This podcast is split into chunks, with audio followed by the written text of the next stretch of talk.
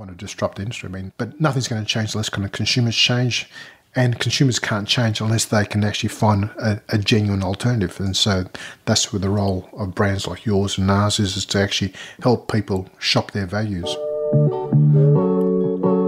You're listening to Producing with Purpose, an ethical business podcast with me, Tony Corrales. We'll be speaking to some of the greatest CEOs, creatives, founders, and entrepreneurs who have established and managed companies that put ethical practices at the forefront of their mission, all whilst navigating the challenges of the business world.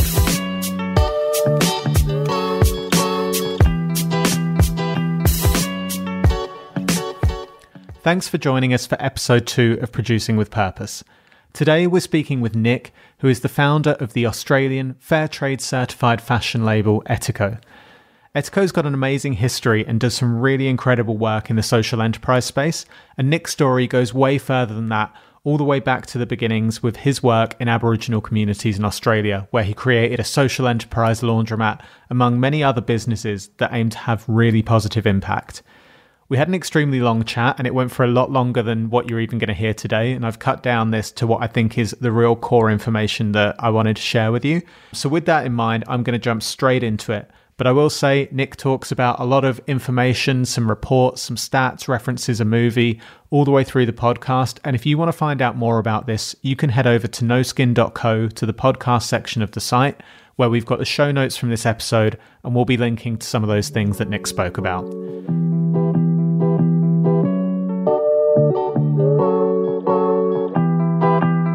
So today on Producing with Purpose, we have got Nick, uh, who is the founder of Etiko, Etiko Fair Trade. Um, Etiko were founded in 2005, so have been at it now for nearly 15 years, and they are the first fashion brand in the Southern Hemisphere to be Fair Trade certified, which is a pretty impressive feat in itself. Um, so, Nick, thank you so much for joining me. It's actually to speak to someone who's got an accolade like that is a real honour. So, thanks very much for being here. Uh, thanks for inviting us to be part of your program. Yeah, yep. excellent.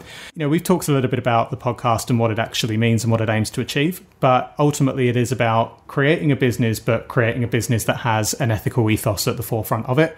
And honestly, some of the challenges that come with that.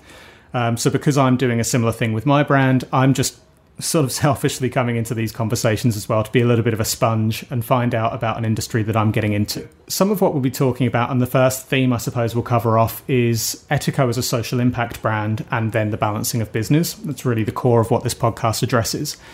So, you know, you've started numerous ventures from a social impact laundromat, I read, to um, Jinta Sports and now Etiko Clothing as well. Um, I do want to touch on the social impact laundromat quickly. Just tell me about that. Yeah, I was going to say, uh, how did you? Uh, I can't recall mentioning that to you, but uh, no. Um, before I started my own business, Etiko, um, I spent five years working on remote Indigenous communities in the late '80s, early '90s. Mm. I was actually um, um, successful in getting a job as an adult educator, um, employed by the Northern Territory College Open College of TAFE. Nice. And I was meant to be running literacy and numeracy programs on remote communities. I mean, we're talking remote, uh, 300 kilometres northwest of Alice Springs along the Tanami okay. track. Yep. And um, when I got there, um, I sat down with quite a few people to talk about what the about the work I was going to be doing, and um, the feedback I got from community members was, "What's the point of running literacy and numeracy uh, classes on a remote community if there's no jobs?" Hmm. And uh, yeah, I thought they had they had a point. yeah, got to and, say it is a uh, point.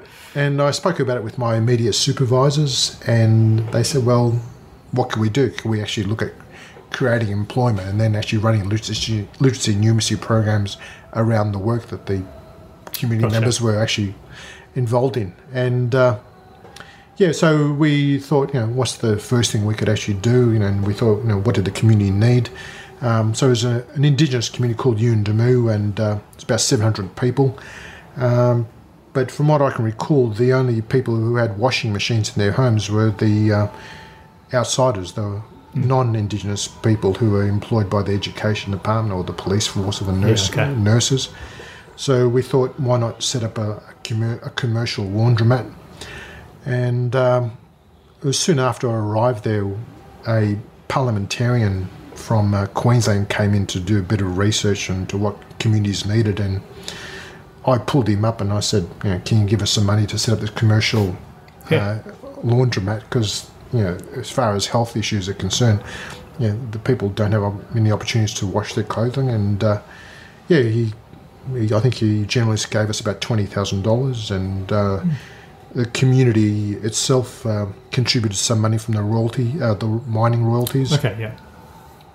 And yeah, we set up a community laundromat, and then we started running classes, um, basic literacy, numeracy programs, based around the um, the work that I think it was about five women had to do to manage the laundromat, and um, that was my first venture into social enterprise. I mean, at the time, I'd never heard the expression social enterprise, but if you're talking about you know businesses that did more than just generate profit, but also actually created some purpose, and uh, that was the first of many social enterprises that I helped set up. So it was a great training ground for someone who wants to work in social enterprise because all those years I was doing it, I'd never heard the expression social enterprise and You were just doing it. we're just doing it. Yeah. yeah, yeah. And uh, so when I came back to Melbourne, you know, I actually tried to work in that kind of space. Um, you know, I applied for work with Oxfam and World Vision and a couple of other organisations. Yeah. And I was always unsuccessful, um, largely because I didn't have the postgraduate qualifications. It's infuriating, isn't it? and um, but that's when I thought, you know, I, I want to work in this space. So what can I do? And you know, one thing led to another, and then I picked up the distribution rights for a brand called No Sweat. So no, yeah, I read about that. Yeah. yeah. So No Sweat was the world's first ethically made uh, shoe brand, and I had the Australian distribution for that. And that was awesome. about 2003. Yeah. Okay, so you picked up picking up the um, distribution rights for No Sweat. Kind of, I guess, goes into the question that I had there: is would you class yourself as an entrepreneur with, um, you know, with with the ethos to to do good in the community, or do you class yourself as a social enterprise activist? Ah, good question. No one's actually ever asked me that question. I've kind of thought about. It. No, I've I've been interested in business since working on remote Indigenous communities because I could see that business can actually have a positive impact, Absolutely. um, and uh, the idea of actually making money by doing good appealed to me. Yeah. Um, and um, yeah, and that's what I've been trying to do is uh, you know run a successful business while creating positive social impact. I've seen a quote from you as well that says, We wanted to be 100% confident the apparel and footwear we were buying hadn't been made by a child or some poor worker being ripped off in a developing country. At the time, it didn't exist, so we created it. That was, you know, from what I see there, your foundation for creating Etiko and the, the decision behind it. You created that nearly 15 years ago now.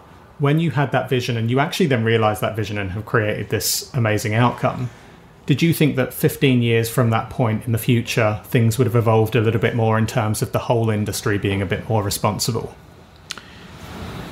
Uh, I kind of really struggled at the beginning because even though I felt passionate about these issues, I wasn't I wasn't hundred percent convinced that everyone else did. Yep. I remember meeting uh, an, an author, uh, actually, he was an academic in, at ANU in Canberra, and he wrote a book years ago. I'm trying to think how many years ago. It must have been around the same time as I started, uh, called The Myth of the Ethical Consumer. Okay. There was actually, yeah, I think some research into this whole thing. Mind you, fair trade had been operating in the UK for a few years Yeah. and was just starting in Australia. And yeah, this academic wrote The Myth of the Ethical Consumer, and uh, I, we were both giving presentations at a marketing conference. I was invited to talk about guerrilla marketing, about how I was growing my business and building my, my own community. And then he kind of gave his spin, which was that, you know, don't believe everything that you, you read, um, and that you know, the, though there might be research that's saying that people did give a damn, the reality was that they don't always practice what they preach. Yeah. And he gave me an example of uh, setting up a, a display in a coffee shop in Canberra where they offered fair trade coffee for a 50 cent 50 cent premium and if you bought that fair trade coffee this and there's a photo of some Ethiopian Ethiopian coffee grower and um, if you pay 50 cents extra it would help this farmer send his kids to school put a roof over their head and feed his family three meals a day and they ran it for about a week or so and uh, the take up was about 6% Wow. of the six percent of the people who walked into that coffee shop pay that fifty cents extra. That's pretty depressing, isn't it? It was. and then, but he said then the following week they did it again. But this time they made sure someone attractive of the opposite sex served the customers. okay. And the take up was significantly higher. And I, Yeah. I can't recall the exact figure, but I think it was something like 60 to 70%. Wow. Okay. yeah. So the his thinking was that uh, people want to do the right, want to be seen as doing the right thing yeah. By people they're trying to impress, rather than yeah, it's like virtual signaling. I think they call that these days. Yeah, so that's an that's an interesting concept. Then, and you know, I can see that being the case. And in the coffee shop example is a brilliant example. Do you think that then creates a little bit of a challenge? I suppose, especially in the current era where you know people out there they're having a conversation, they're having a coffee and chatting to each other, and they might class themselves, you know, they might class themselves as more ethical or more willing to take those decisions. But especially if they're then purchasing online in the privacy of their own home without, you know, somebody else watching their decisions, then that's actually possibly meaning that the ethical brands are getting a 6% portion of the market versus the 60% that we might hope that we'd be able to access. Yeah. Well, this gets back to the uh, the magic of marketing, and uh, yeah. So I'm not sure whether you noticed that with Etiko, you know, we've we've invested something in a logo, and you Yeah. know, we're hoping.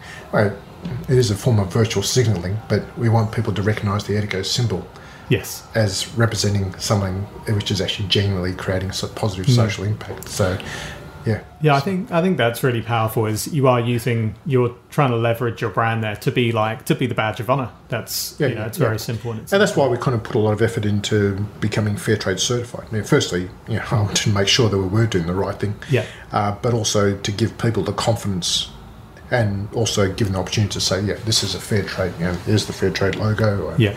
uh, yeah. So this is so them confidence that they are doing the right thing and actually share that with their community. Yeah. Make sure you subscribe to Producing with Purpose wherever you listen to your podcasts. We'll be releasing a new episode every week throughout 2021.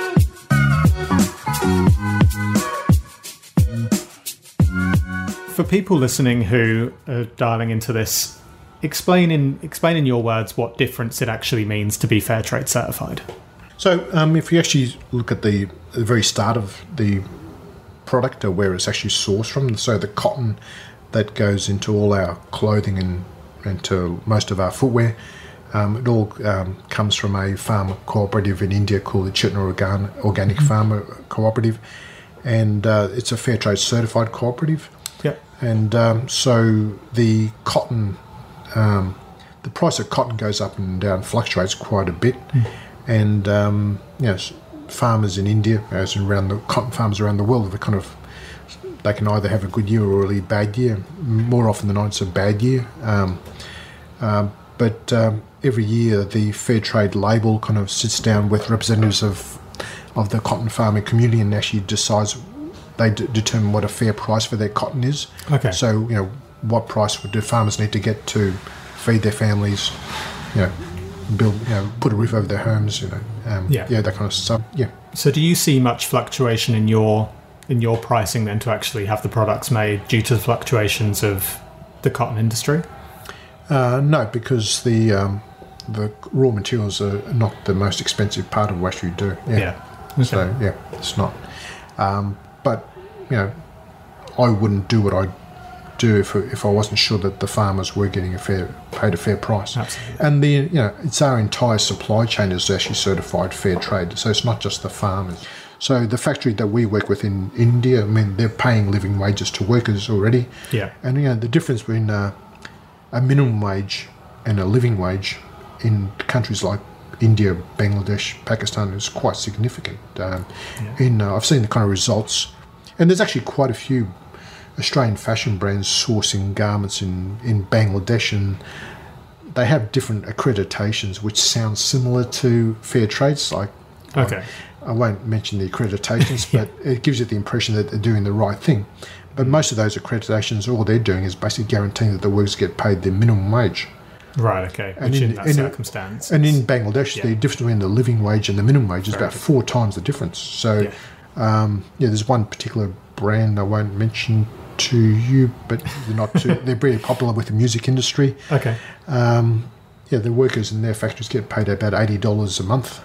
Right. Okay. In Bangladesh, that's the minimum wage. Yeah. I think it's 83 US dollars a month. But the, the living wage is around 200. Right. Okay. Yeah. And uh, yeah. So do So- you see that as a for, I suppose not not greenwashing? You know, it's not relative to sustainability, but the equivalent thereof is Well, the thing is that um, you know I think it's greenwashing. I think it's ethical Yeah. washing. Uh, but you know, my definition of ethical, I think, varies different from other people's definition. I mean, there are major retailers whose names we won't mention, but where you can buy t-shirts for ten dollars, yeah. and you know they claim that they have ethical supply chains. Well, Yeah. sorry, they're slightly diff- different definition. I mean, when the CEO of a company gets paid more than a million dollars a year. And Yeah. then they can't pay workers in a developing country a living wage. Yeah. I hardly describe that as being an ethical Hmm.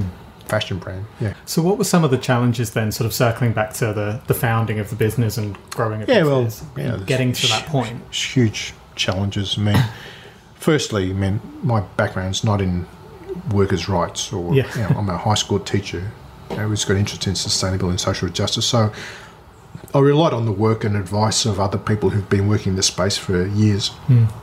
including Jeff Ballinger, this guy who, you know, Yeah. that union activist who's been around for quite a few years, helped found No Sweat. So he's given me a lot of advice over the years. Great. And I've been working within the fair trade system. So I mean, I don't have an audit. I don't have a team of auditors, Yeah.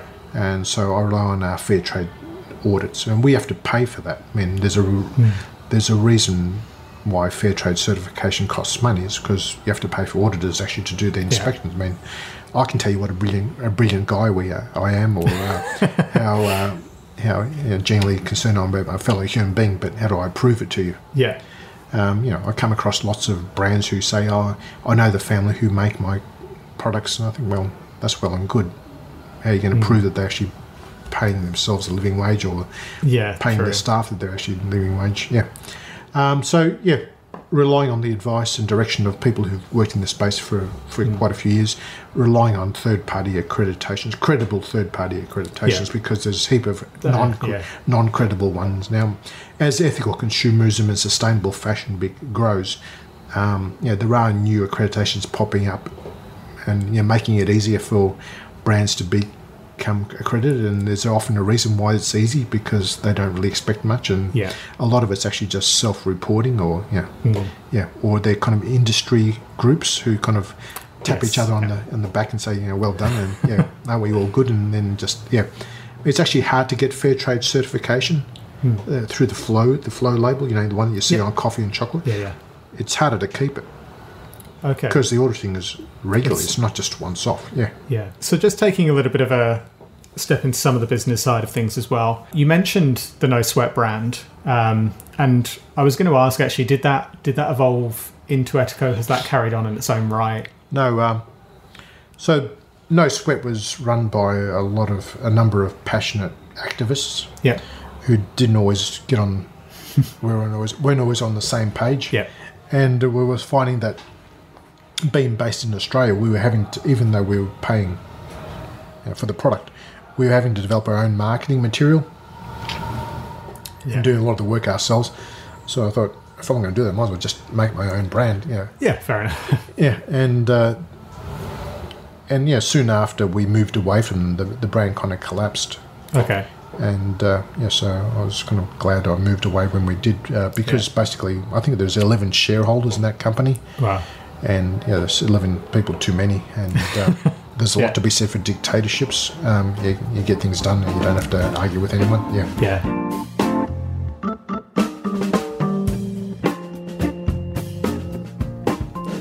I'm just taking a quick break here to let you know that No Skin will officially be launching in February 2021. We'll be going live with our first range of vegan boots, and we're really excited for you to see what we've been working on for the last nine months.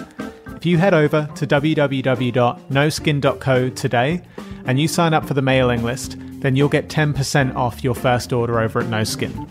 On the site, you can also see the show notes for this podcast and the other episodes, including the third episode that comes up after this, featuring Emily Hazel from Serotonin Eatery in Melbourne. We're focusing quite a lot a bit on Etiko, and we've just talked a bit there about No Sweat as well. But um, you know, Jinta Sport is the other the other company that you have under the Etiko umbrella, I suppose. How did that How did that come to be? Yeah, so um, yeah, when I actually launched Etiko, it wasn't as a fashion brand; it was actually as a sports brand.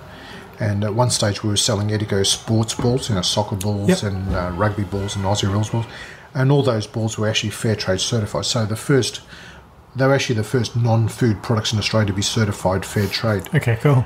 and um, I was selling the No Sweat brand. And then when we spoke to the uh, people who produced the sports balls, and we said, look, if you can stitch soccer balls or Aussie rules, what's the chances you can actually stitch footwear and make you know a range Yeah. of footwear?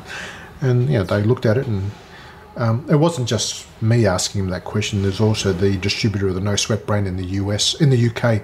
They also asked the same thing, and yeah, so they said, yeah, we can actually produce footwear, and so we kind of committed to buying footwear from them as long as they, uh, yeah, could produce them. And it was a certified fair trade factory, Yeah. so you know they were they were fair trade certified to make sports balls, and you know we basically paid them the same and the same fair trade premiums for making footwear.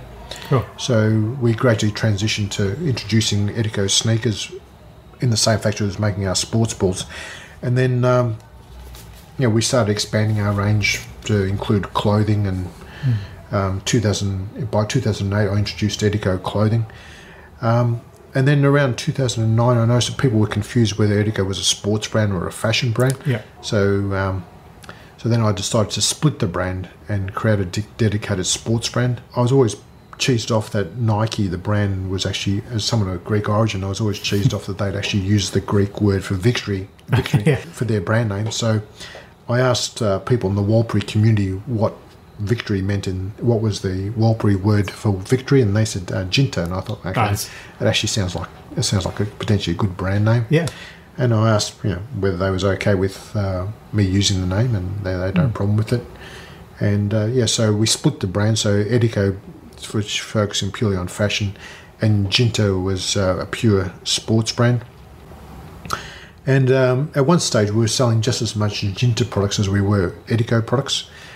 Um, but then we found that there was more interest in Etiko, especially after 2013 with uh, the Rana Plaza tragedy, and there's a lot more tr- discussion about fashion, the impact of fashion.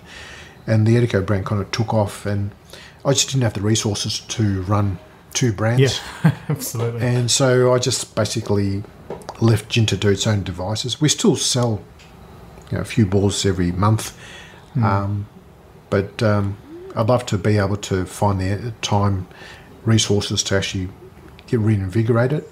I'm actually working on the idea of partnering with an, indig- an indigenous organisation to look after the Jinta brand because a large part of what we did with Jinta was actually raise money for indigenous sports, Yeah. you know, um, especially in the Northern Territory. Um, you know, we're using a Warlpiri word and we're actually funding Indigenous sports. So I thought it'd be great to get an Indigenous organisation to look after the sales and marketing and let us focusing on the supply chain and fulfillment. Yeah. So, you know, I am talking to some Aboriginal organisations at the moment. I've spoken to one last year, now I've got another one who's interested. So potentially we could get Jinta off the ground or scaling up pretty great. soon. Yeah. So, they're, but they're two distinct brands. So we have Etiko, the fashion brand, Jinta, the sports brand, but we also have another part of our business called Etiko Merch, which involves looking after the supply chains for other brands Yeah. and other organisations. So, you know, a lot of organisations talk about the commitment to sustainability and social impact, hmm. and they need help with the procurement of branded merchandise.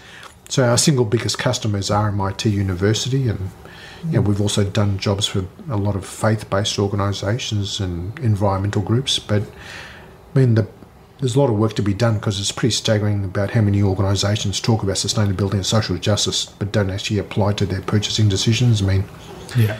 every bank in Australia has got an ethical purchasing policy, but then you look at their uniforms, Yeah. True. and uh, yeah, Yeah. yeah, every university in Australia is a signatory to the uh, UN SDGs, the Sustainable Development Goals, Yeah.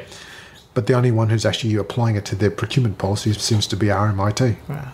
So you sort of, I mean, I suppose as you've evolved in the business and you've done things, things like that are just they're just part of what you do day to day. You've got Etiko Merch, but effectively that's a decision that you've made along the way to start acquiring customers in a in a different way. Did that naturally come about because you found that organizations were coming to you for larger bulk production, or did you go to seek and expand the business in that way? Uh, it's a mixture. I think um, most of the customers that we get at the moment are the ones who come to us. Yeah. Um, we've never had the marketing team to actually go out there and kind of aggressively, you know, bring on other customers. Yeah. But you know, we have started to do that, and um, and we, we're not we're not doing it because we you know, it's, it's, we really want to do it. We do it for cash flow purposes. Mean, the Yep. reality is, uh, as a business, you need to keep the money coming in, and um, by creating demand for cotton, for fair trade cotton, whether it's for our own brand or other people's brand, it's still supporting the farmers that we've been working with. We- Absolutely. We've only ever worked with one farmer cooperative since day one, and you know, we're you know we're one of their longest serving customers, and uh, you know, producing stuff for other brands helps generate more work for the for the factories, for the workers in the factories, as well as for the demand for the cotton for the from the fair trade farmers that we've been working with since 2007. Yeah. Where whatever the means of expanding the business are, if it Yeah. essentially the great thing is with with a brand like this is you know if you're ma- if you're making more sales, you're effectively helping more people, and that's social impact. Well, we're an impact business, Yeah. so you know the the bigger the sales, the more impact we create, and, Yeah. and how we bring that in. Yeah. With that in mind, then aspirational business goals, I suppose, or where you think you could take it in the next couple of years. Is is there a point that you're aiming to take Etiko up to another step? Yeah, yeah. Well, um, you know, we've been chipping away every year for you know, 14 years now, and Yeah. it's, it's been you know we've been growing by 10 to 20 percent every year. Amazing. Um, but we really need to scale it up. Um, you know, I need to take the business to a level where I don't have to spend as much time in the business as I've been doing to date. And I need to Yeah. build a team of people around me who can take it to the next kind of level. Um, but you know, we uh, the online space is where we want to play the most. Yeah. And um, we we know we're only scratching the surface in Australia, and um, but we were also staggered by the amount of traffic we're getting to our website from North America. Okay. Um, I looked at the figures today, and I think it's about forty-two percent of the traffic to our website Wow. is from North America. Even though we don't actually market to the North American market, we don't do any. None of our advertising points to North America, so we're just wondering what the hell is happening. um, but you know, we've you know, we, um, you know, we got approached a few months ago by New York University to produce a range of footwear for them, and you know, Nice. they and we asked them why did they kind of come to us, and they said, "Oh, we want to do everything as eco and ethical as possible." And we've looked at what other brands are kind of claiming, and you're the ones who've got the accreditations and the credibility that the other brands don't seem to have. Um, so I think you know, it. you know, we would like to see taking we'd like to take the brand into the mainstream in Yeah. in, in Australia, but also take it overseas. Um, but you know, the uh, there is a growing consciousness for products um, in Australia, but you know, it's worldwide. I mean, we've got wholesale customers as far as Iceland and and uh, Mauritius, South Korea. Uh, you know, we've, we're picking up wholesale, but you know, we need to scale the business up. So over the next few months, we're looking at uh, doing a, a, a equity raising kind of campaign. Okay. So uh, you know, we we wanted to talk to individuals who might be interested in investing in, in Etiko and helping us kind of take the business next level. But we're also interested in running a crowdfunding for equity campaign Yeah. where you know we've got a, a significant following, so we're seriously thinking about offering our supporters an opportunity to invest in the business and help us, you know, take you know, take take it the to the next next step. level. And you know, we're not we're not going to be raising money to take money out of the business. It's all into building up our stock levels, Yeah. building our team, you know, doing more marketing. Uh, what's the point of being one of the world's most ethical brands if no one knows about us? And you know, we've we haven't done a very good job of telling people about what we do, or you know, or, yeah, Well, so I mean, you must have you've done a you've done a pretty good job, and as you say, you get a lot of your traffic through online. Um, but but that said, I mean that that will have been in in recent years. But when you started this 14 years or so ago, and you actually mentioned right at the beginning about guerrilla marketing, how how did you go? I can't imagine now starting a brand in this you know in this time, everything's online. How did you actually go about it when that wasn't a facility available? I'm trying to think where the low hanging fruit was. My side expression. There's no disrespect to the people who support us in the early days, but Yeah. I thought, you know, where would I actually find like-minded people? And you know, the obvious place was Trades Hall in uh, you know the where the union most of the unions are Okay, yeah. operating. Yeah. You know, who else gives a shit about workers' rights? Yeah, that's, And, but that's uh, it. That's so I set up a display at a, an event there. Actually, I think in 2003, 2004, the yeah the trades hall brought out some workers from Thailand who used to work for a company called Bed and Bath, and uh, they told their story where the company that they were working for, these are the workers, um, had got a contract with Reebok, Yeah. and um, the demand was such. You know, there was expectation they had to deliver big quantities at a cheap price. So the owner of the business decided to put amphetamines in the water supply. Well, okay. Yeah, That's yeah. so amphetamines are speed. Yeah, yeah. So that's just to get. that's, I So- couldn't believe it. Yeah. I mean, I knew that workers being exploited, but, but still, I mean, never had to that's, put it. Yeah. so yeah, the ACTU brought out these workers to talk about the experience, So and we had a display at that at that event, uh, and we. I, I was pretty sure we were the only fashion brand yeah. to bother turning up to talk about what we're trying to do. So, Yeah, I was going to say. I mean, how was it a pretty big, a pretty big hustling effort in those first years? Then, yeah, because especially uh, I'm naturally naturally an introvert, so it's not Mm-hmm. something I actually feel comfortable doing. Is you know hassling people or Yeah. doing presentations. So it certainly dragged me out of my comfort zone. And uh, around that time, I remember there was some other brands who were starting up who were kind of in this kind of space, and there were people with serious fashion experience. And I thought, Jesus, there's no way I'm going to, yeah, no way I'm going to be able to compete against these people. And uh, you know, we're still here, and they Well, were that's gone. it, yeah. yeah. So you know, I think you know one thing that we did right was run a pretty lean business model. yeah, You know, we didn't kind of rent fancy offices or have big teams, and you know, we kept our products affordable, and I think uh, that put us in good stead. I think it's a nice comparison to think of what it was like as well starting a business 14, 15 years ago compared to now. But there's so many similarities. The thing is, is you're going to the places where the people congregate who are your ideal customers back then, just the same as you do now Yeah, I mean, online. there, wa- there was no social media then. Yeah. There wasn't, I can't recall Facebook starting for many years after we Yeah. started or Instagram. Um, so it was going out face to face, Yeah. talking to people. And I still get people who met me at a Sustainable Living Festival 10, 12 years ago Coming in. coming and still buying stuff. I That's mean, amazing some- testament to the brand. Yeah, one guy rang up and bought five t-shirts the other day and he said, look, I bought a t-shirt from you about 10 years ago and it's just worn away. It, just, started falling apart. So I Yeah. thought a better time to buy some more. That's amazing. Yeah. Um, just to move I've just noticed the time as well. I said we, we'd Yeah, go yeah. for 30, 40 minutes. There's so much to cover off. So we'll come towards wrapping things up. I've just got a couple more questions that I'd like to cover. And one of them is, you know, whenever I have anyone on the show, as I say, this is something that I'm running in parallel to starting my business. So one thing we've encountered as being a trouble getting off the ground is that we can't. We're really struggling to meet the minimums of what factories want us to produce. And you know, you've gone out here, and your your standards are extremely high as well. How did you combat that at the beginning, or did you just have to Yeah, I just put my, you know, I took just the put risk. money down? Yeah, yeah. yeah. That's it. I think that's all that needs to be said. You've just got to, if you're going to do it, you've got to go for it. Yeah, we get. I get approached, and I think I actually told you when you came and first saw me that Yeah. we get approached every couple of weeks by people wanting to create their own eco-ethical fashion brand. Yeah. And you know, when you tell them the minimum order quantities, you know, they kind of scared. I think, well, how are you going to survive if you can't afford Yeah. the, the, that kind of quantity? Yeah, So, I mean, you know, you've lasted for 15 years now doing this and hopefully many years more with lots of growth ahead of you. Um, what do you think has been, you know, the secret sauce to to managing to keep going while all these other companies have dropped off the face of the earth? How have you kept going? I know. I suppose because I put so much on the line, I couldn't afford.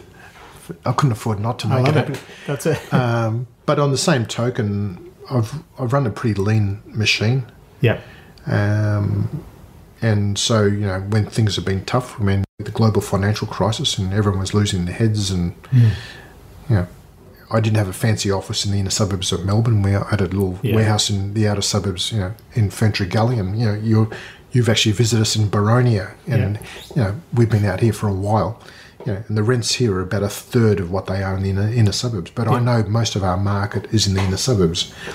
Um, You know, if I'd actually yeah, some people would say, oh, you should have kind of re- set yourself up in, in Brunswick, whatever, which we should have done, but we would have been paying triple the amount of rent, and that's Yeah. a huge amount of stock I'd have to sell to To just meet the rent. it. And also, you know, I've never. It's always, I mean, actually, um, on reflection, you know, we may have things hard for ourselves. I mean, because we don't have a, because I've run such a lean operation, I haven't been able to reward staff as much as Yeah. you know, I could have. Mean, I've had really good people work with me, and you know, people work with me for three or four years, and you know, they're out able to go out and get paid, you know, 25, 40, 50 percent more than what I was paying them. Yeah. And you know, if I had the money, I would have liked to have kind of kept them on. So um, that's kind of been a challenge. I mean, I tend to employ people who are straight out of university or are Yeah. just starting out, and they don't always have the skill sets that I need. So it means having to do a lot of stuff myself or Yeah.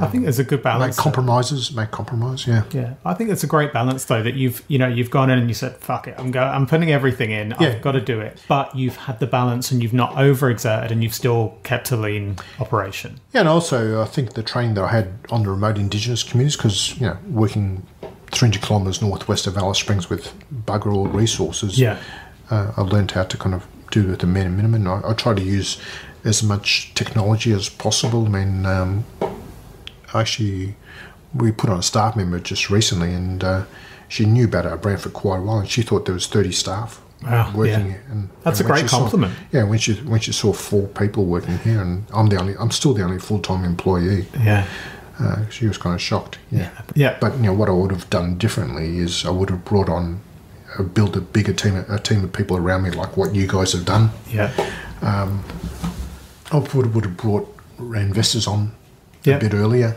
and than what we're actually doing. But you know, I also met people who've been thoroughly screwed over by investors oh for sure. and screwed over by impact investors. A question that I'll ask anyone who comes on, it's kind of the closing question before I hand over you to you as well to talk about what you've got coming up in the year ahead. But um, you know, a lot of a lot of companies and a lot of people working in this space understandably take issue with greenwashing. And that's something that we're seeing more and more is that brands out there are talking about their sustainability impact, their you know, their ethical impact when, as you say, we've talked about it a lot today under the hood, there's just no substance to back it up. Now I think or minimal subs. or yeah, or minimal substance. And I think we can agree that you know that it, it isn't right to do that. But from a consumer perspective and from a market evolution perspective, do you do you see that there's some benefit to organizations or so companies like yourselves that by these larger companies effectively doing a bit of greenwashing, they're getting people to think about it. They're getting people to want the more ethical product. Do you think that that's actually a good shift in the market? I know I get really cheesed off when I see ethical washing or greenwashing, and Yeah. and it's not just retailers or other brands; it's also organisations. Um, Yeah. um, um, but the fact that they are doing it, I suppose, gives you confidence that there is. It must mean because they think that consumers give a toss. Yeah. But I also know that you know they might really be relying on research, and I know that the research might say one thing, but what people actually do is obviously a different thing. True. Um, so I think I we gave you that example where the ANU says six percent. So more recently, there's there's an, an organisation called uh, the LOHAS Report, Lifestyles of Health and Sustainability. Okay. It comes out every two years. It's put out by there are different editions. One in the United States, one in Japan, one in Germany, and there's one in Australia. Uh, the one in Australia is put out by uh, the Mobium Group in, Yep. uh, in in South Melbourne. And um, you know, as far as their research is concerned, is about a, about ten to fifteen percent of the Australian population will shop, will put its money where its mouth is and shop its values. Yeah. About fifty percent of the Australian population doesn't give a toss, Yeah. uh, which is quite easy to get depressed if you actually think about it. Oh no, yeah, one in then- two people just don't care. Yeah, but then you also got to realise that there's about uh, thirty-five to forty percent of the population who could swing or who could become conscious consumers if they became aware of the issues and, Yeah. and if you made it easy for them to make the change. So that's what I'm focusing on. I'm not focusing on that ten percent because Yeah. they're going to buy it anyway. Because once they actually scratch the surface and look at the credibility of what we're doing, they realise we're the real thing. Yeah. It's trying to convince that 40, 35 to 40% that Yeah. they need to make the change. And you make it easy for them. You're trying to make the products affordable. And you think Yeah, about, you know, yeah. You, yeah, you're trying to make them kind of good quality. Yeah. Um, and you got to make and raise awareness and make it accessible. I mean, Hmm. this is why it's important in the online space. I mean, because we don't have many, re- we do have retailers, but not many. Yeah. And you've got to make it easy for people to actually find your product. Um, just for anyone who has been listening, who's now heard about all the awesome things that you do, what what does the next year look like? What are you going to be rolling out? What can people get involved with? Yeah, first up, we kind of have decided to bite the bullet and relocate the business. We decided Yeah. that uh, being the outer suburbs has actually probably held the business back. So we're Okay. uh, seriously looking at relocating to Brunswick or in, that area at the moment. Nice. So we're looking for the space, and hopefully by about maybe by the time this broadcast, Yeah. we may have relocated. Oh wow, that soon. Yeah, I've actually found a couple of places just Great. trying to negotiate with the landlords. Yeah. Um, secondly, um, we really want to get this crowdfunding for equity campaign going. So hopefully by March, uh, we'll be offering people the opportunity to invest in the business, and could be as little as two hundred fifty dollars Yeah. up to ten thousand dollars through the crowdfunding for equity. So, if anyone wants to own a share in a genuine eco-ethical fashion brand, they can kind of wait for our crowdfunding uh, for equity campaign. If they can't wait until then and they've got more than ten thousand dollars to invest, we're happy to talk to them sooner rather than later. Yeah. So they can reach out to us via our website or you know, our our email, which you'll find on our website. Yeah. Um, we're also I'm working hard on expanding our footwear range and um, you know I'm, I'm building my team. I'm looking for people who've got skills that I don't have who can actually help us um, scale up. Yeah, and um, hopefully within the year we'll have actually got our our distribution in North America happening as well. Brilliant. Yeah. So yeah, and um, despite the challenges that COVID's given us, uh, the brand's actually come out of the two lockdowns that we've had in a str- in a stronger position Yeah. than when we got into it. So yeah, That's- it's interesting. So. No, and good luck with your venture as well. I mean, I think Thanks very much. You, know, you guys have got you know skill sets that other brands don't have, so you know, I'm sure you will do well as well. I'm interested to see what you guys do, and hopefully Great. together we'll disrupt this industry a bit further. I mean, That's it. That's what we're here for. I find I find it. Yeah, it's one thing that I find actually interesting is uh, working in this kind of space without actually having a background in fashion and uh, um, just meeting people who kind of have been working in the industry for quite a few years and kind of get a bit shitty with me because they talk about how the, the industry exploits people always always bad for the environment. Yeah. yeah well yeah i mean i think i think that's great about this as well and you know it's kind of what we're doing and you know everything that nick's just talked about there about getting involved with the equity and finding out more you'll be able to read more about that in the show notes of this episode as well. We'll put any links to there Yep. once things get up and running. Um, also count me in. I'll definitely be getting on there for the crowdfunding so that i can say i've got a stake in Etiko. Definitely want to be a part of that.